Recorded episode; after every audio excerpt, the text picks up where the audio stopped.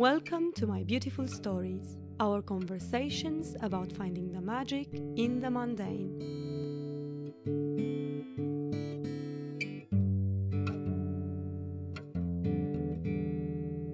Hello, everyone. Hello. Thank you to everyone who has sent us a story for series 3 of My Beautiful Stories. We had an amazing response, and today we are reading you the first story sent by Kathy. When the escalating cases of the coronavirus mandated a stay at home order, I'd been in my fifth month of caring for my best friend. A routine blood test had shown abnormalities in her blood. A bone marrow biopsy confirmed that she had multiple myeloma. No warning signs had prepared us for the sudden and drastic changes that would rapidly ensue. The treatments quickly caused a debilitating and painful neuropathy the ordinary tasks that one takes for granted soon became insurmountable challenges. For five or six days a week, I became her caretaker, and on her better days, I took her to the theater, to a favorite restaurant, to a charming boutique, or to any other place that would momentarily distract her from the pain in her feet, legs, and hands. But then came the pandemic, and we were right at the epicenter. Added to the concern over my friend's cancer and neuropathy, I now had to exercise every measure of caution to keep her from contracting the virus. Overnight, her world shrunk to the spaces in her home and to the trips to the doctor's office, where she would receive her treatments. Whereas before I would sit beside her during the nearly three hours to help her pass the time, I was now no longer allowed to pass through the office doors. Our other hours and days together were spent in the confines of the small rooms of her house. We had no outside distractions. The walls closed in, and a heaviness, weighted with heightened concerns, rode on our shoulders. The world became an unfamiliar place. Managing an illness without the opportunity to engage in other enjoyments created a new and different kind of pain. I also care for my mother, my beloved 87 year old mother who has onset dementia. I have been the one to whom she has turned because we have always been extraordinarily close. Aside from the times that she opened her door to family, attending church on Sunday was a cherished highlight of her week. She had been actively involved in her church community for most of her life going on mission trips all over the world to set up schools. She worked weekly at a food and clothing bank. An avid walker, she routinely walked three miles around a nearby park. And then came the pandemic and the closing of the churches and the closing of the parks. We were ordered not to visit our elderly relatives. Those over 80 were at the greatest risk. For the first four weeks, I didn't dare to enter my mother's house, instead, leaving items at her doorstep and waving from a distance. But this became unmanageable as her ability to prepare her meals or to organize her life eluded her. Loneliness framed her days. I began to stop over to spend a few hours with my mother after spending the day caring for my best friend. I avoided all public places, hoping that I would not be compromising the health of two people whom I loved profoundly. My own world shrunk significantly. While all across the globe individuals were struggling with boredom and isolation, I was busy 12 hours a day. Some people thrive with busyness. I do not. I require inordinate amounts of solitude. But those needed hours were gone. My books sat on the table unread. My journals remained closed. My running shoes stayed in the closet. Peaceful moments previously used for prayer or meditation became squeezed into the car rides as I traveled between three homes mine, my friends, and my mother's. Weekends were spent catching up with the domestic dulleries and sleep. The situations, for me and those I love, have been dire. But that is not the sum of my life, my loved ones, oh my world. The relationships we have built over time have banked so many memories and so many blessings that we have those in abundance. Laughter often interrupts our conversations. We stay in touch, sharing anecdotes and finding humor in unexpected places. When the news makes us flinch, we reach out to support each other. When we need to forget, we go for long walks. Nature leaves its invitations wide open. There is beauty, there is love, there is humor, there is faith, there is gratitude, and always there is hope. These we bring with us to this new way of living. I write this from a small island off the coast of Massachusetts, from inside my best friend's summer home.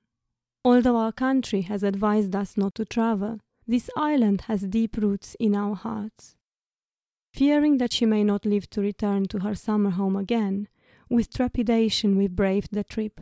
My daughter came along. I have been awash with gratitude, taking my friend to see the shores she loves so dearly. In the evenings, we sit and have takeout from our favorite restaurants. Happiness abounds. The place is eerily quiet, but it feels safe. We daily remark on our joy to be back here. Seeing my friend so happy has been worth the risk, and she adamantly agrees. Next week, my entire family will gather here. It will be the first time since the pandemic that we will all be together again. We will survive this. And while we do, we will hug, we will cry, we will laugh, we will bask in all this gorgeous island has to offer in its beaches, its farms, its forests, and its trails. We will make new memories. And when our stay is over, we will return to our separate homes and we will face this new world ready to soldier on. We will see my mother through the struggles that await her we will take her back to the parks that she loves. We can't control our world, but we can control parts of it. Instead of focusing on what we have lost, we will focus on what we haven't. And for that, we will give profound thanks. Always for that. Thank you very much for this story. It was really beautiful. I also thought it was beautiful. And what moved me the most is the amount of light that it actually radiates. On the surface, it's um, a story of loss, of suffering, and end of life care. Yet it's narrated in such a deeply meaningful way. I must say, I also sympathize specifically with not having enough time for yourself because in both during the in both situations during the lockdown and when I was caring for my parents that's what I one of the things that I miss the most just having that time just by myself and because of this lack of time, it's so difficult to reflect in situations like that. All you can think of really is rather the trying and dreary mundane the overwhelming tiredness which surrounds those tasks. It's just so hard to look beyond in moments like these. I remember we were suffering intensely from lack of sleep. We were constantly tired. So naturally, our world shrunk to the essential, to the basic needs. But what we both really liked about this story is that Kathy, while still being in the middle of those trying events, is already reflecting upon them and is able to find the distance and talk about it uh, in a very reflective way. I think we we're both very impressed. And it's all in the way she narrates this story. She puts it all into perspective. She has the resilience, the foresight to already reflect upon it. And in doing that, she continues to remind herself of those things that essentially make her herself, the things and actions which bring her and her friend and her family joy, and preserve her humanity and her sense of beauty in this hard situation. When listening to narrative stories, this is something that is not often found. Yeah, this is looking at it with a professional sociologist eye. maybe we're going into too much detail of what the structure of the story. I just found this so fascinating that it was um, obviously I was really moved at the beginning, but I also thought it's just beautiful in all the other levels that it offers. Because just to continue a bit with um, narrative research into this, the way Kathy narrates this story, she already rehearses a um, future for herself, future sense of well-being, and by keeping this optimistic perspective, she already reaches a step closer into that future, and this is deeply soothing to listen to. And I won't dwell on this any longer, but I need to mention that this story, which incidentally was the very first one to be sent to us, immediately struck me as one of those beautiful life stories, as we call them in sociology. It's more than a story, it's the quintessence of a life and of what makes us so beautifully human. We'd like to recommend a film called The Farewell.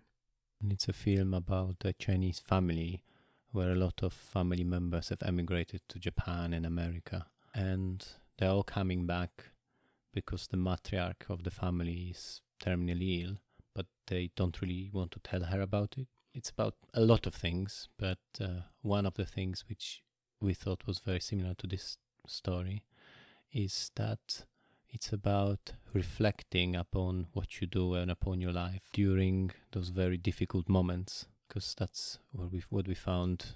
It's often tricky and requires a lot of reflection and self discipline. It's a really beautiful film. It's tragic but comic at the same time, and it suits all family. We watched it with my parents and we all enjoyed it. Plus, it asks very difficult questions, so I'm sure you would enjoy watching it. Thank you for listening and thank you again, Kathy. I will link her and the recommendation and everything in the show notes. Thank you again, Kathy, for giving us this beautiful story. Yes, thank you, Kathy, for the story. Thank you to our listeners, and until next time. Until next time. If you would still like to send us a story, please visit our website, stories.com, and we would be very happy to read your story. This is it from us. If you like the podcast, please rate, review, or subscribe. Get involved in the conversation each week on my Instagram account at stories.